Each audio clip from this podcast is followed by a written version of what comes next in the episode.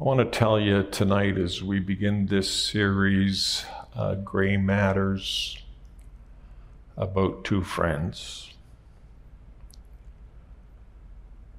Two friends who grew up in the church. Two friends who grew up in evangelical churches. Churches where the Bible was taught where purity of life was emphasized. Graduated from high school and they went off to Christian colleges. One of those guys, I'll call him Lyle, was a pious guy. He carried his Bible to church and to a lot of other places throughout the week. He saw no value in secular music or TV or movies. Most people kind of hoped that Lyle wouldn't show up at parties because he was a bit of a wet blanket at parties.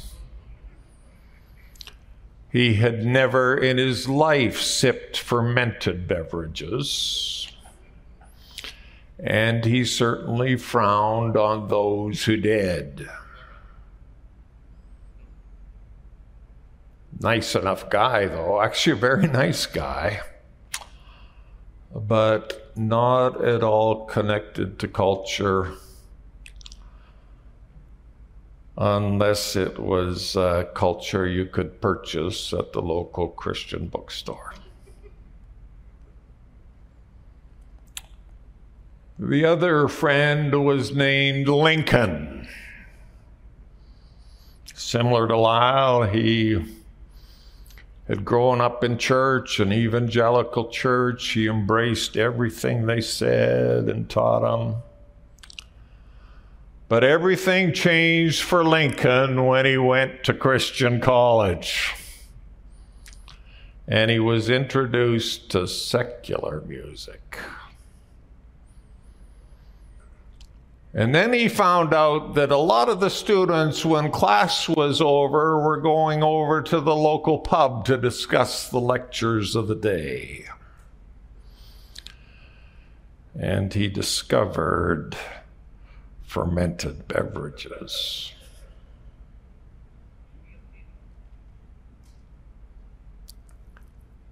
The longer he was exposed to that stuff, uh, the more he regarded the fears of all the bad stuff he'd been raised with as ludicrous. And he threw away his Christian CDs. And he really got bold and started smoking. Especially liked lighting up a cigarette in front of evangelicals who were really offended by it. He got a great kick out of that. Lyle and Lincoln. Two made up friends, but not really made up. They're just given names from my observations of a group of guys I grew up with.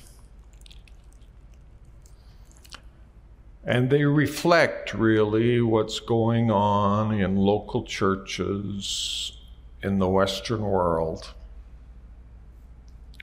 Local churches, especially in the Western world.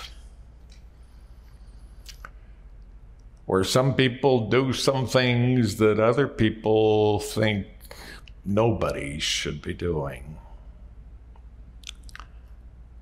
and it manifests itself in all kinds of different ways. It's not a new problem. It's not a new problem. It's as old as the book, and I'm sure uh, most of you are aware of that. Romans chapter 14 and verse number 2. Romans chapter 14 and verse number 2. Tensions between legalism and licentiousness. One person believes he may eat anything while the weak person eats only vegetables. Romans chapter 14 and verse number number 5. One person esteems one day as better than another, while another esteems all days alike. Each one should be fully convinced in his own mind. Christians don't seem and never seem to have been able to agree on absolutely everything.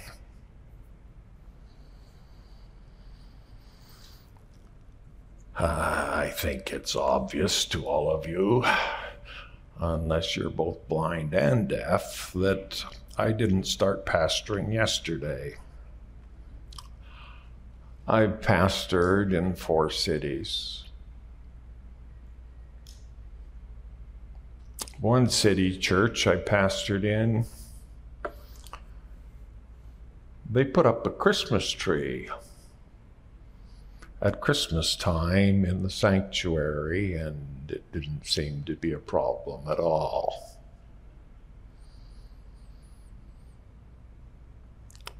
The next church thought that Christmas trees were idols, and not a once was a Christmas tree found in that building.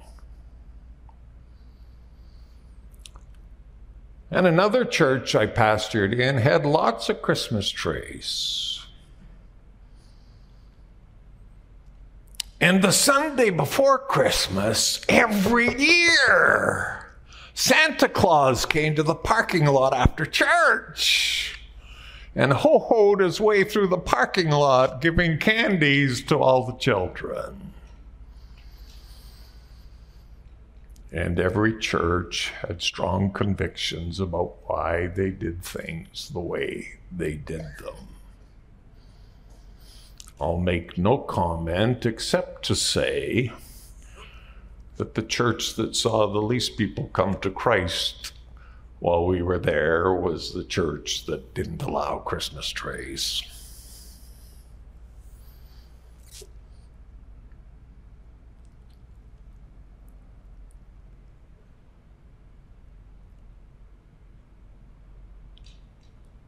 Married my wife, and we discovered that, man, we were raised both of us in Pentecostal evangelical homes. But we saw things quite differently, at least our parents did. I got a little glimpse of that when I visited Donna's family the Christmas before we got married. And my father in law made it very clear that there were no dice in his house and there were no cards in his house because dice and cards were not of God. I could live with that, although I acknowledge, even to this day, one of my favorite ways to spend an evening is to have a good game of rook. Every time he came to visit us, he stole our rook cards and we never saw them again. We bought a lot of set of rook cards in the last 40 plus years. Well, actually, at one point we got smart and learned how to hide them. But interestingly, while we could not play cards or any game with dice while we visited them, I'm a 20 year old virgin, and he asked if we'd like to play games, and he brought out Twister. And uh, we enjoyed, my wife and I, twisting all over that twisted board night after night after night. Perfectly acceptable, a good game of Twister, but, but, but, but, but, but, but don't bring cards into the house.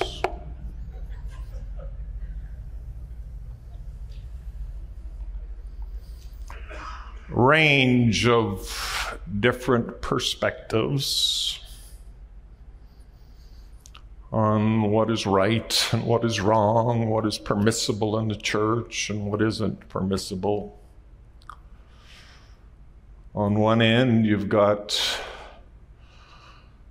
legalism, you've got the legalistic Lyles of the church.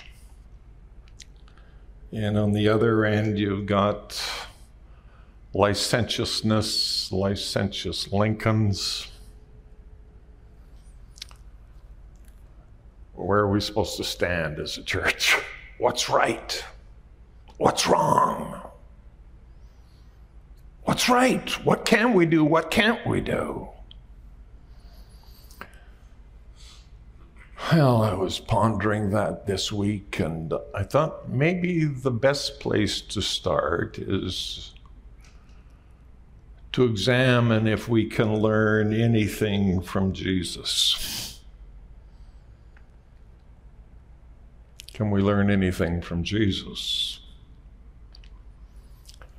Because Hebrews 4, verse 25 says about Jesus, and this is a good verse for you to put some stars beside in your Bible.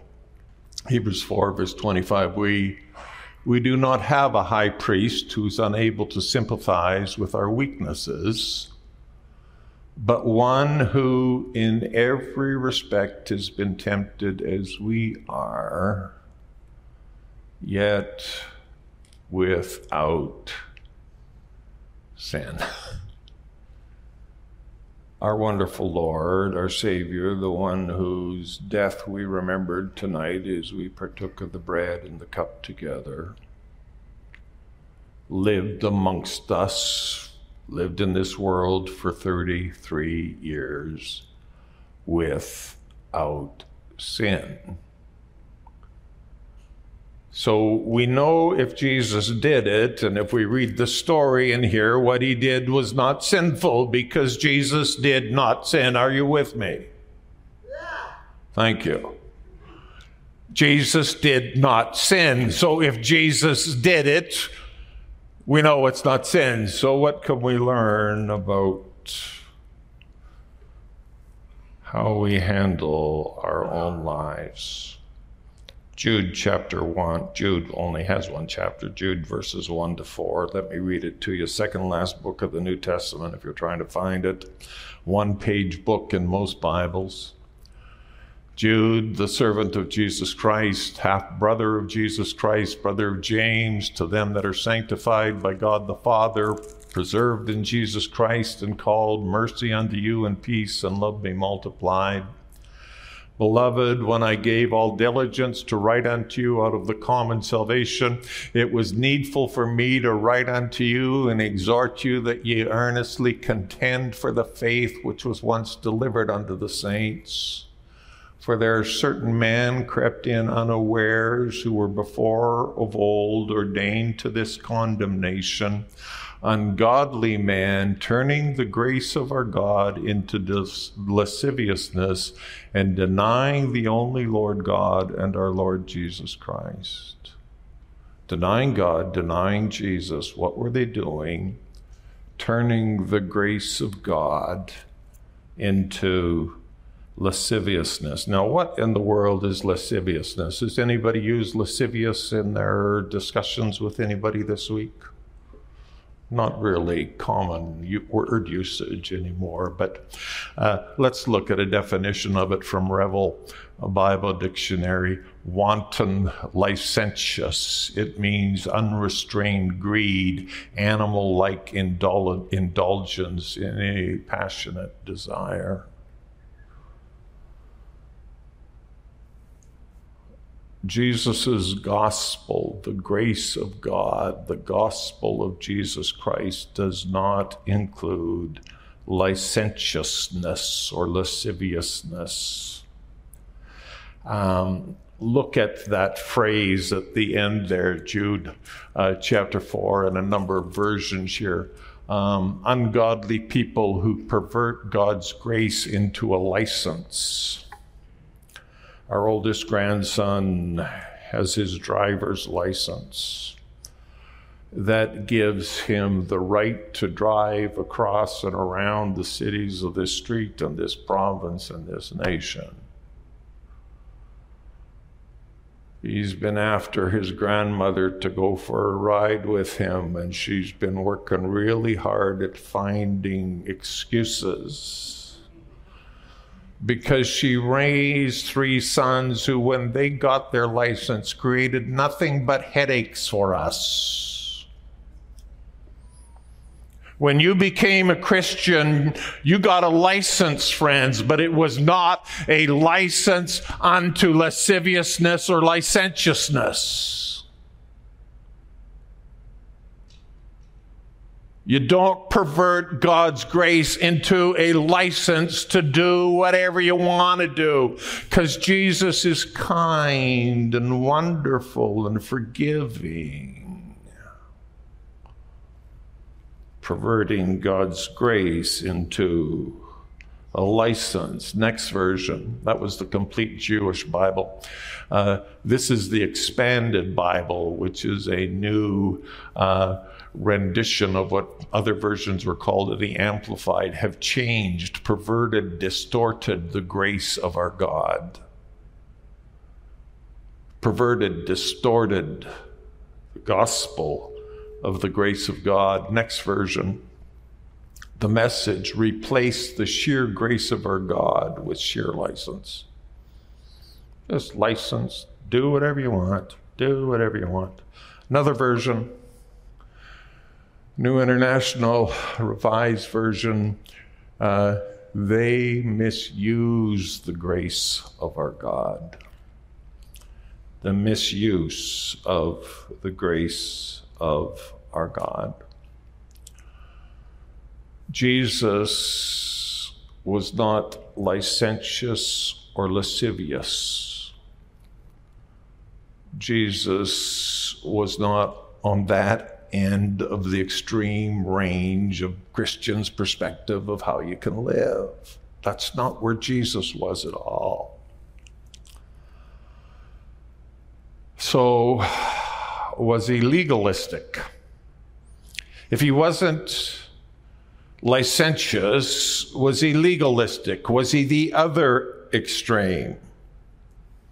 Well, let's look at a few stories. First one. Mark chapter 7. Pharisees are being hard on Jesus' disciples. They're a naughty group of guys. These naughty disciples didn't like the fact that the disciples didn't always wash their hands before din din. My mom wasn't too fond of that either. But the Pharisees were saying, Jesus, you got to get your disciples straightened out. They're not washing their hands before they eat. And he asked, they asked them, Why do your disciples not walk according to the tradition of the elders? Why aren't they doing what good church people do? Jesus said, You guys need to understand something. It's not all the outer appearance stuff that God's looking at. It's not really the stuff you let into your stomach that'll kill you either. It's the stuff you let into your heart. And verse number nine says, you Pharisees have a fine way of rejecting the commandment of God to establish your own tradition. He says, We've got a problem in our religious culture. We've got a problem in our religious culture. We have a bunch of traditions, and, and boy, will we die for those traditions. We'll stand up for those traditions. We'll defend the traditions. As a matter of fact, I think I've spent more time in 46 years of ministry helping people uh, figure out what to do about the traditions they believed in than sorting out anything that was clearly written in the book. We argue and disagree about more of the white stuff on the pages than the black stuff. We argue about the stuff that we read between the lines on.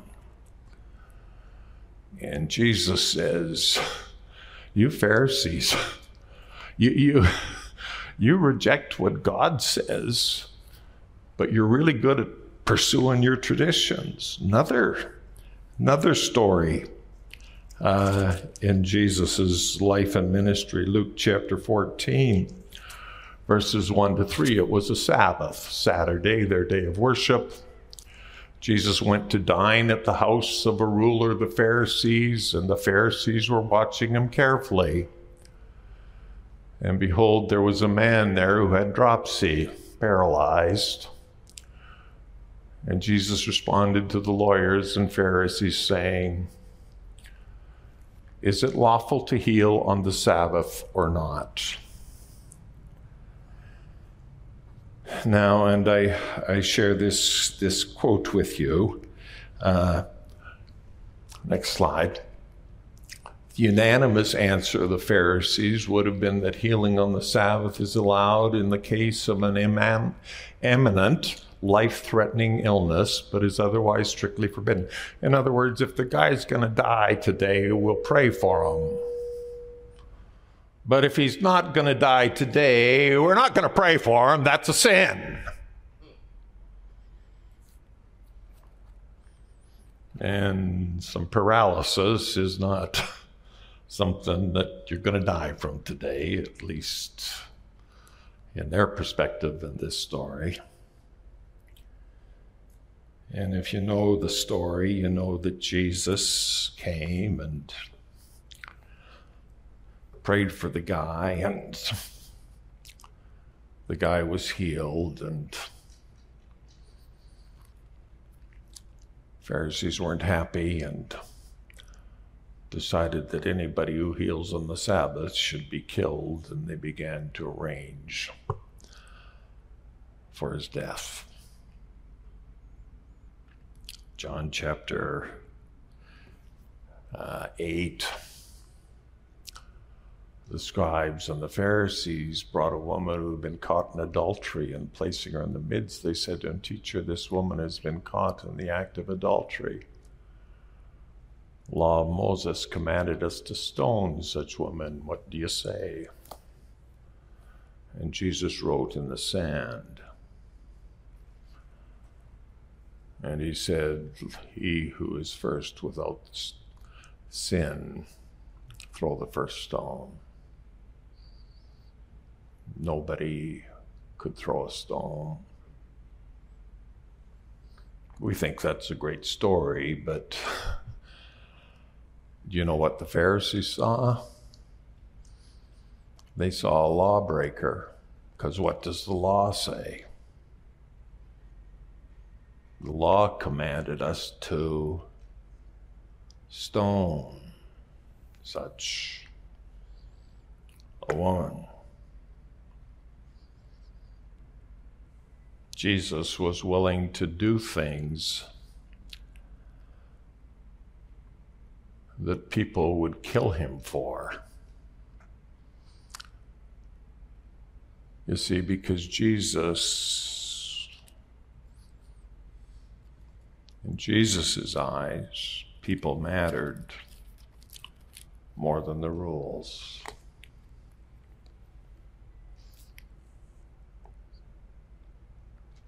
So, you know, some weeks are worse in a pastor's life than others weeks, and this has not been the greatest week of my life. Not because I got bit by a wasp for the first time in my life uh, I'll recover from that. What's made this a difficult week for me is I recognize that Christians generally don't like the kind of teaching I'm giving this weekend. We're not good with nuance. We want yes and no. Yes or no, Pastor Connie? Yes or no, Pastor? We don't like, well, uh, maybe, uh, but, but, uh, but, uh, well, depending if We're not good with that kind of stuff. We want yes or no.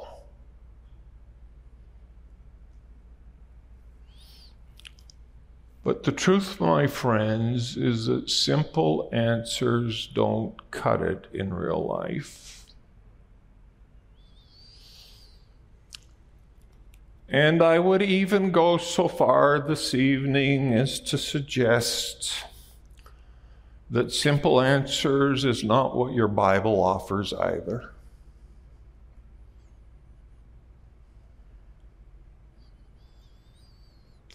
So, how do we decide what to do? How do we decide uh, how to live? On the, on the left is licentiousness and and friends, I would suggest to you that as Christians, we never live a licentious lifestyle. We do not pursue the desires of the flesh. Now, we fail, we stumble, we fall, but we quickly get out of there. We quickly get out of there. We repent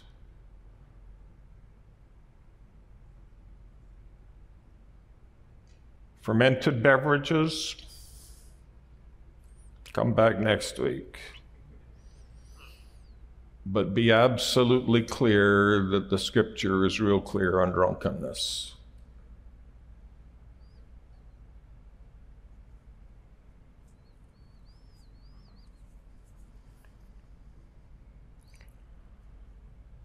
be absolutely clear that the Bible says the place for sex is in the marriage bed. Be absolutely clear that God's word says we're supposed to pay our taxes. I mean, the book's clear. There, there's no place for licentiousness.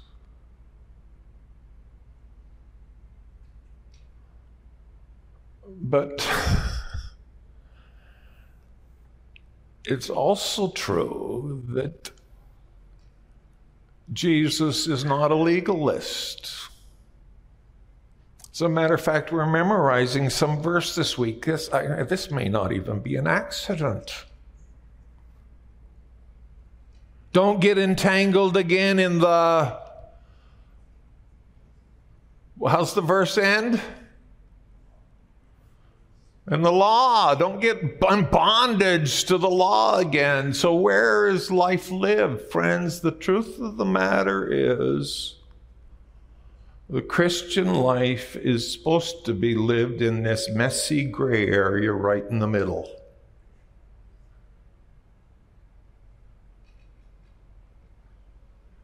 That's where the Christian life is lived. We're not licentious people. We're not legalists. We live in this area where yes and no is often not real, real clear. I remember distinctly sitting in the backyard on a Friday evening, and mom and dad had decided we'd have a picnic in the backyard. And they're sitting in the, we're sitting around on a blanket in the backyard. Mom had made a good supper. And mom says some things like, sure is a lot of fish in the air. And dad said, it's Friday, hun. Catholics didn't eat meat, they ate fish on Fridays. And the area we were living in was a devout Catholic area.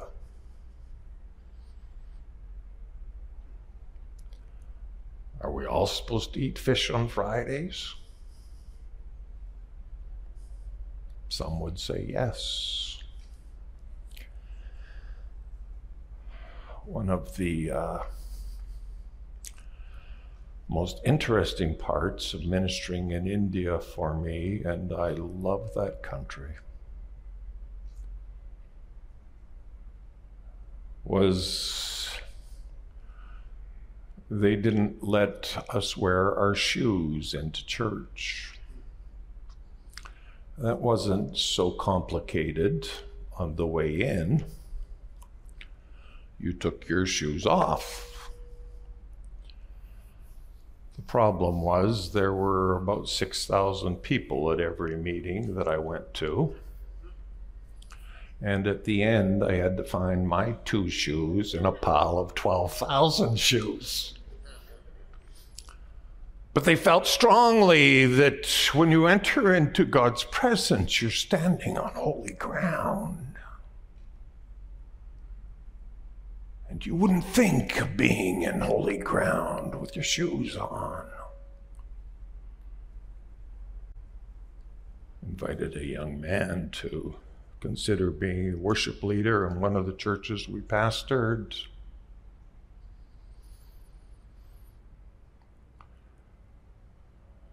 He led worship in his bare feet after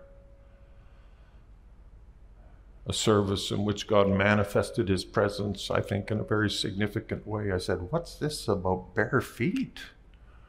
He said, I believe the Lord has asked me to take my shoes off when I stand before him in worship. And the leadership of the church wouldn't let me hire him because he didn't wear shoes, and it's so disrespectful of God to be on the platform without shoes on.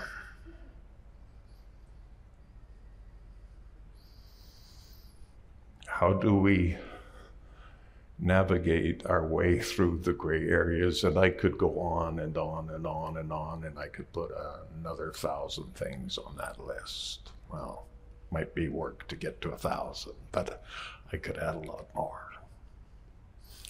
What do we do? How do we navigate our way through this stuff? Well, come back next week and I'll tell you.